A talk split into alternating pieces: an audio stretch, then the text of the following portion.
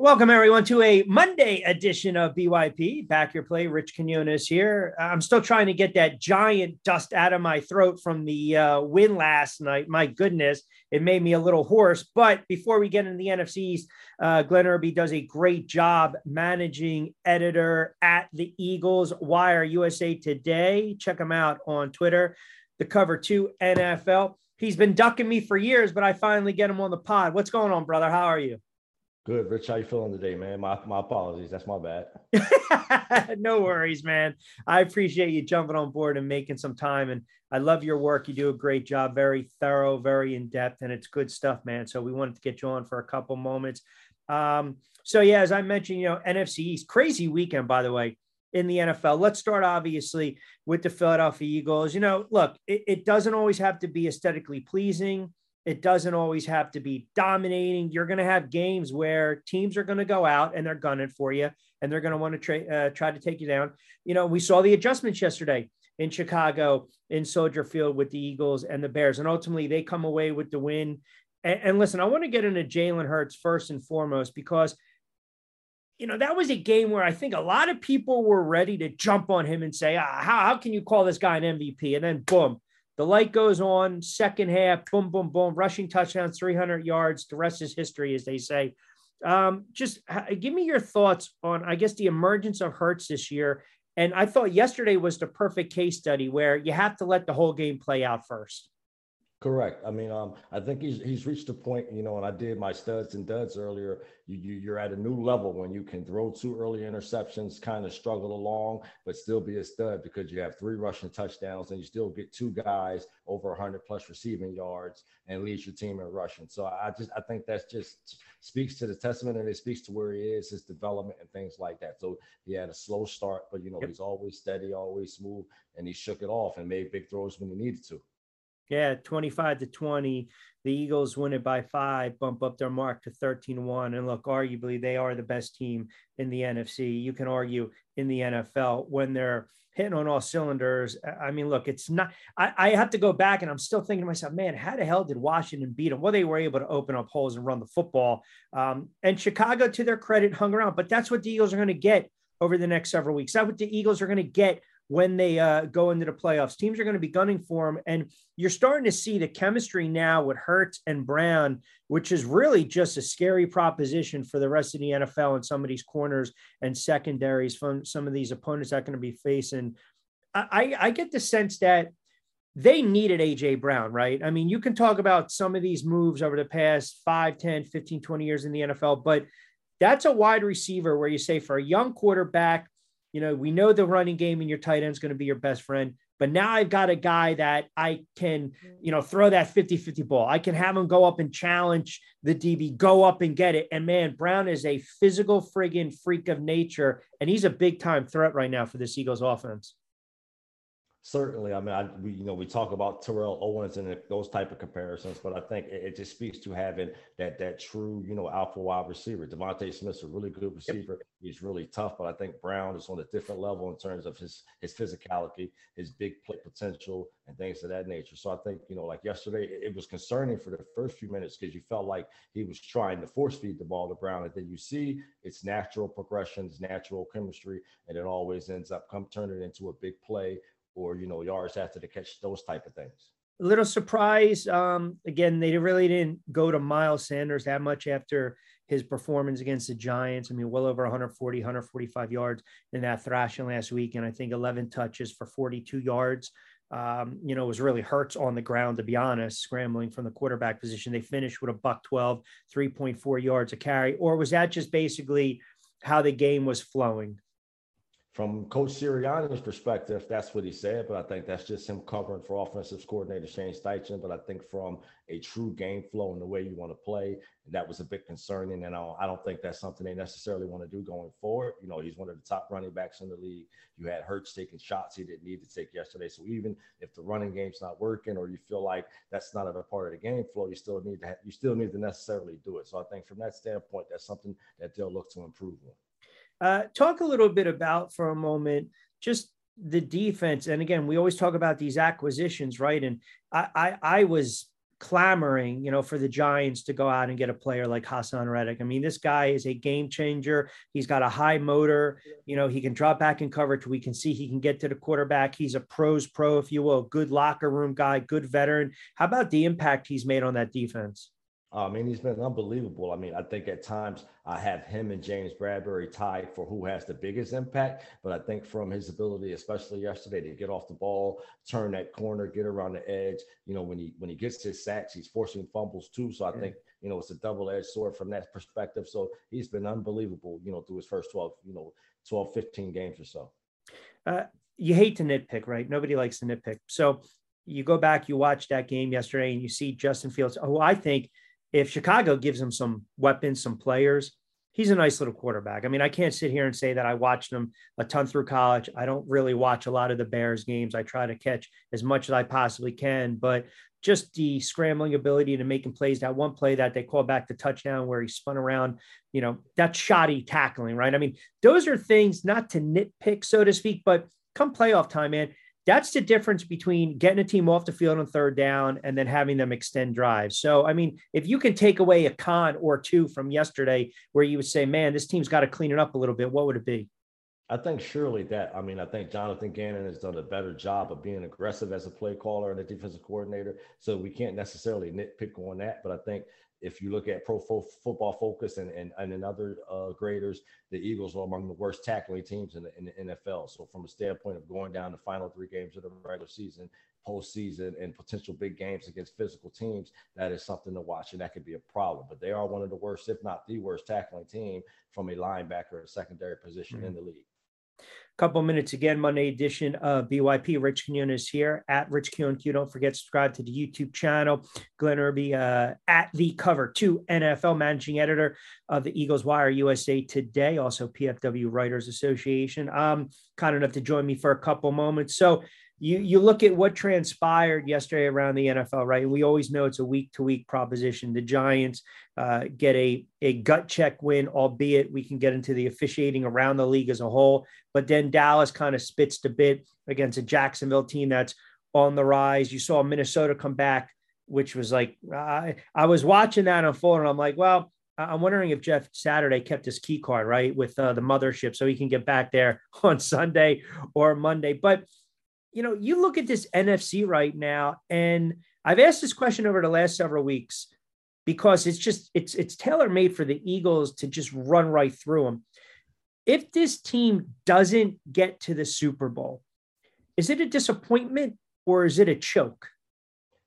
I think a little bit of both. I think it could be a disappointment from the standpoint that you have a quarterback still on his rookie deal, and it's kind of hard to get to the Super Bowl and kind of hard to have all these weapons. And I'm not sure you can duplicate this roster again. But I think from a rebuilding standpoint, they're right around where Howie Roseman wanted them to be. I don't think he wanted a, a total tear down, but he said it would be a retool and a quick rebuild. So I, I think it depends on and if if that happens, how it happens, and when it happens you know, it's funny. Can can you have it both? Can you have a retool, rebuild, but also be a really good team, right? Because if you think about this, they went out, they made some trades, they have some good draft picks, and then the emergence of Hurts. We know about the offensive line, we know about the weapons, tight end, the running back, the defense. So when people try to sell, hey man, it's like the Giants are rebuilding, right? And they're trying to catch lightning in a bottle, but they're void of talent. That's evident. The Eagles might be rebounding, uh, re- rebuilding, pardon me, Glenn, but they have talent, man. They have talent on both sides of the ball. So maybe it's a plan that uh, came into fruition a lot faster than people expected.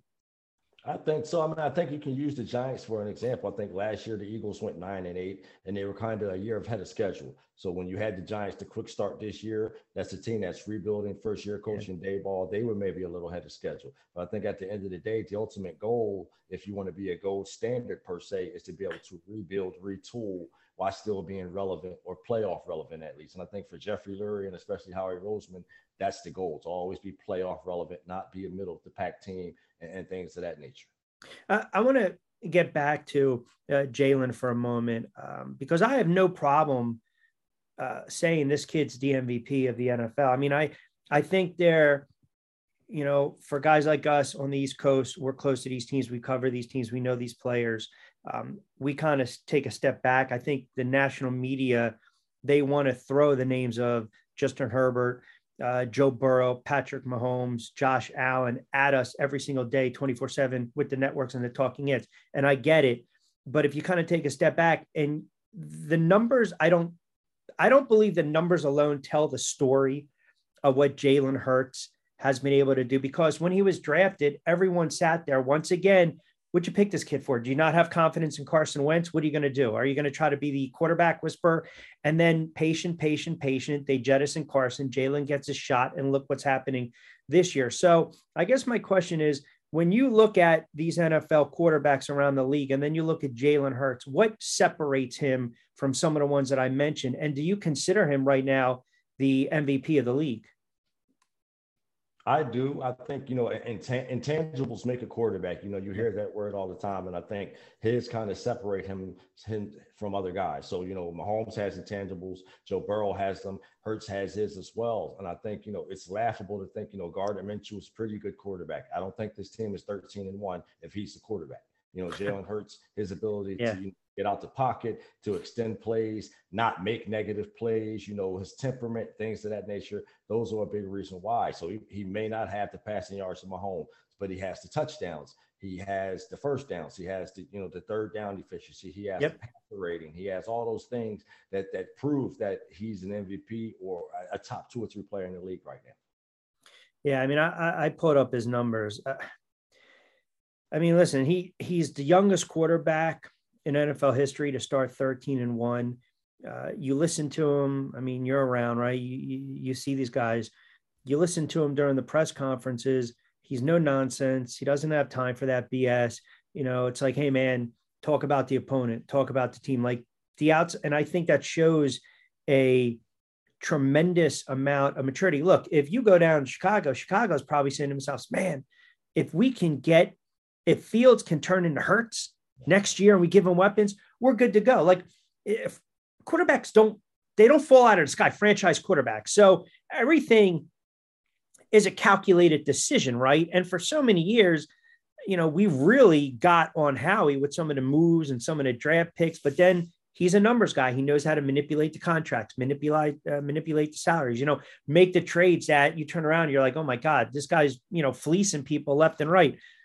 Hurts, if if they go on to get to the Super Bowl and, and say win it, I, I, mean, it it would be a hell of a story. And look, they're a great team, and I don't care if the NFL's down, man. You have to play who's in front of you.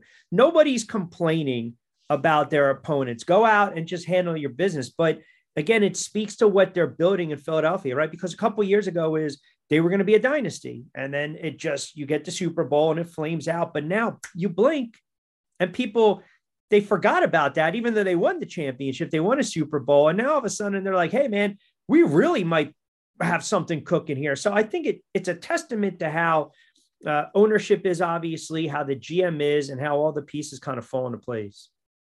Yeah, I think so. I think it, it's a situation where, you know, he, he's a good kid. I think him and Howie have had chemistry from day one. I think that's a part of the reason why he was so comfortable making the, pick. I think that's a part of the reason why he was so comfortable moving off of Carson Wentz. So I think you have to give both guys credit. You have to get you have to give Hurts the, the tremendous credit for taking this offseason to retool his mechanics, improve his decision making. Um, his, the quickness, his timing, and things of that nature, not escaping from the pocket so quickly. So I mean, he's going to continue to get better. Again, he may not be he may not be the quarterback that Mahomes is in terms of improvisation. He may not have a cannon for an arm like Herbert, but the idea yep. is you want him to make sound decisions. You want him to make uh, you if he can become an, a more athletic Drew Brees, the Eagles have won the lottery, and I think that's what you hope going forward. You know, with the guys his size and things that nature, you like him to not run more, but still be accurate, precise, and conscious of what he's doing in the pocket.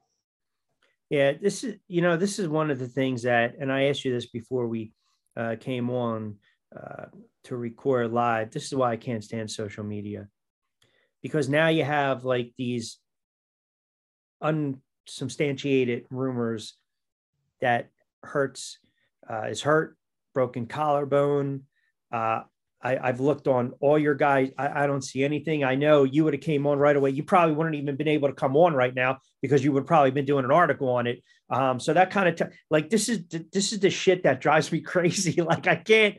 I you know I I know he got uh, banged around a little bit here and there. Um,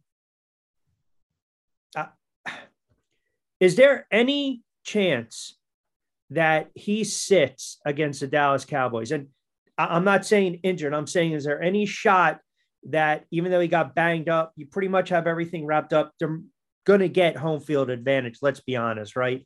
That Minshew plays against the Cowboys. No, I think the idea is to to continue to be consistent. You know, it's a long season. It's still three weeks in the regular season. Then you'd have that bye week, so that's a month. So I don't think you necessarily want him going a month, close to a month and a half without playing, you know, in an important ball game. So I think that the idea is to to wrap up the division, wrap up home field, beat a team that you haven't really had that much success against over the past few years, to beat them in their home place because you're likely to see them again. So I think at this point, you want him to get him there, do the things he needs to do. You would like to be able to get him out of the game early, but I'm, I'm certain he plays. It's weird, man, because the line went from a point and a half to three, three and a half. You know this as well as I do the line only jumps like that when a quarterback's out. I'd be shocked. I mean, I haven't heard anything. I know, I know, I know. So no, I, I could understand in terms of still being able to get home field advantage and those things. So I think winning a division is important. I kind of think how you win it is important, and I think it goes a long way of telling how a team is going to do in the postseason. So the idea of backing into a division or going a month and a half without your starters playing seems absurd to me. But we've seen crazier things yeah and and you don't want to speculate you you you certainly don't want to speculate any of that stuff. Um the one thing though you do have to bring up is, is the fact that when he does scramble he does take a lot of hits man. I mean we've seen it right? Fields daniel jones with the giants lamar jackson. I mean it's the nature of the position and and that that's just who some of these guys are right? They just that unwillingness to want to get down right away and and and fight for that extra yardage that can be a blessing, but it can also be a curse.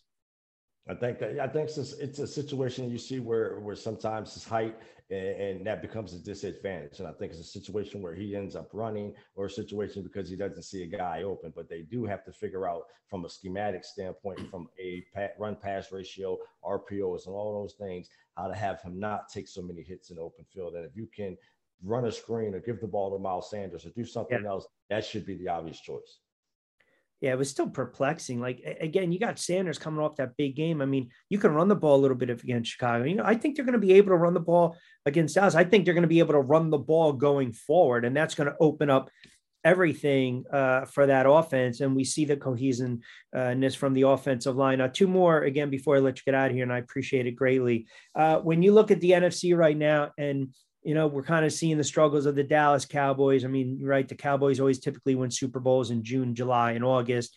Um, they've they they've got a lot of uh, chinks in the armor, man. They really do. That quarterback has not played well. I think he has ten picks over his last what five or six games. Um, the offensive line doesn't look like that juggernaut it once was. You're milking Elliott to try to get the most of them. We know Pollard's a good back. They've got some weapons. The secondary at times is feast or famine. And then you got a game plan around 11 and Parsons. I mean, that's a beatable team. Minnesota's a beatable team. I mean, who can really go into Philly? Uh, and I think we're probably going to be on the same boat with this pick uh, and and beat the Eagles. I mean, I I'll tell you who I think, and I, I think you'll agree. If they were 100% healthy, I would say the 49ers because of their defense. I think depending on how Purdy would play, they, they probably could still. But I think from you know from a physicality standpoint, the weapons they have, the way they play defense, the way they rush the passer, they certainly they certainly be well equipped to do so. Yes. Um, what's your your overall when you look at Sirianni? Uh, is describe him. I think he's me and you. I mean, he, he's a ball coach. I think he he's not, uh, the typical Belichick style CEO. I think he, you know, guys like Kim Robert Saleh, um, some of these younger coaches, they're ball coaches. They played football. So I think for him, it's about the fact that he gets his team, he understands his team, and that, that's what's most important. I don't think his press conferences or his attire is important. It's, in fact, it's important that his team understands him and that he understands his team. And I think he has a lot of that going on. Uh, biggest uh, what the F moment over the weekend? Was it uh, the Colts blowing that lead or watching what transpired between New England and the Raiders yesterday? I think a little bit of all three. I think that the Vikings being the Vikings coming back and then seeing what happened with the Raiders strictly from a standpoint of you guys were tied. You didn't have to try to make a play. Like I understand, you know, playing to the whistle, but you know, you could have simply took a knee and went into overtime. You know what was crazy? I tweeted this about that play, and I didn't hear a lot of people bring it up. Chandler Jones basically whiffed on the tackle and he gave up on the play. So he's not pursuing. So think about this. If he pursues, he's not in a position to catch that lateral. That too. So, because at this point, you're not sure. He probably one of those things where, like, I'm not even sure why they're running this play because we're tied. Yeah, yeah. Um, all right, let's go on this. That Hurts uh, starts uh, this weekend. Uh, these guys are blowing up my feet. It's crazy. I mean, it's all about the gambling line half the time, hence the show back your play. But let's go on the premise and the guys that he's out there. Uh, and I know the Eagles are an underdog on this one. I mean, I, I, just think that's a game. If they can shut down the run and get to Dak, he's going to throw some picks. He's going to have some problems. I, I do like the Eagles in that spot. I just think they're clicking on all cylinders right now. Agree. I think the only shot the Cowboys have would be to, you know, stack the line of scrimmage, let their corners play one one on one, and see what they can do in terms of blitzing and getting pressure on Hurts. But I think if the Eagles are able to come out and run, establish the line of scrimmage like they did in the first game, this would be this can be over very quickly. All right. Before I let you get out here, uh, give a pop. Where can everyone follow you? Social media, all the work you're doing. Uh, appreciate you having me on, Rich. You can find me at the Eagles Wire at usatoday.com on Twitter and Facebook, social media to cover two NFL. I'm just a, a, crazy week, Dallas week. Appreciate you having me on. Sorry for taking so long to come on, but it was a blast. no, man, I'm just breaking your stones. I I really like your work. You do a oh, fantastic. You do a with Jacobs. Uh, oh, thank you. Yeah, thank you. yeah. If we don't, if we don't, if we don't break balls, that means we don't, we don't, we don't, we don't have a, uh, we don't want you on the show, man. So, like yeah. I said, that's we appreciate it, man. Keep it up. We're going to give you a file. We're going to get you on um, right around playoff time. But Glenn, appreciate it, pal. Be well. Appreciate you having me on, man. Thanks. All right, you got it. So there you have it. Um, yeah, he really does a um, fantastic job covering the Philadelphia Eagles. So check him out on social media. And you know, Glenn's kind of like those no nonsense reporters, man. He gets to the heart of it right away. And I- I'm telling you, I am looking right now. I don't know where this is coming from with the Jalen Hurts. I I I, I don't know. I, I'm seeing right now that the line has moved. I don't know how much we want to put into that. Um, I don't know. You never want to speculate, but uh, like I said, I, I, I would really, if that's the case. I mean, look, the line moved three and a half, so that tells you maybe Vegas already knows. But Glenn probably would not be able to do the spot with me right now because he'd be covering it. There would probably be the presser. He would be making his calls, doing his due diligence. But I appreciate him uh, making some time for us a little bit on Monday edition of BYP. All right, don't forget, so we got one part of our Monday afternoon done. We'll talk a little boxing on the other side, part two, second portion of the show. Uh, former heavyweight of great one, Monte Barrett's going to join us. And then we'll kind of give you the lineup the rest of the week on social media at Rich Q and Q. Check me out on the YouTube channel, Rich Q and Q. Smash that button, subscribe, like, share, comment, tell your friends. We love the feedback. As always, we will talk to you guys a little later on, but appreciate you tuning in to a Monday edition of Back Your Play.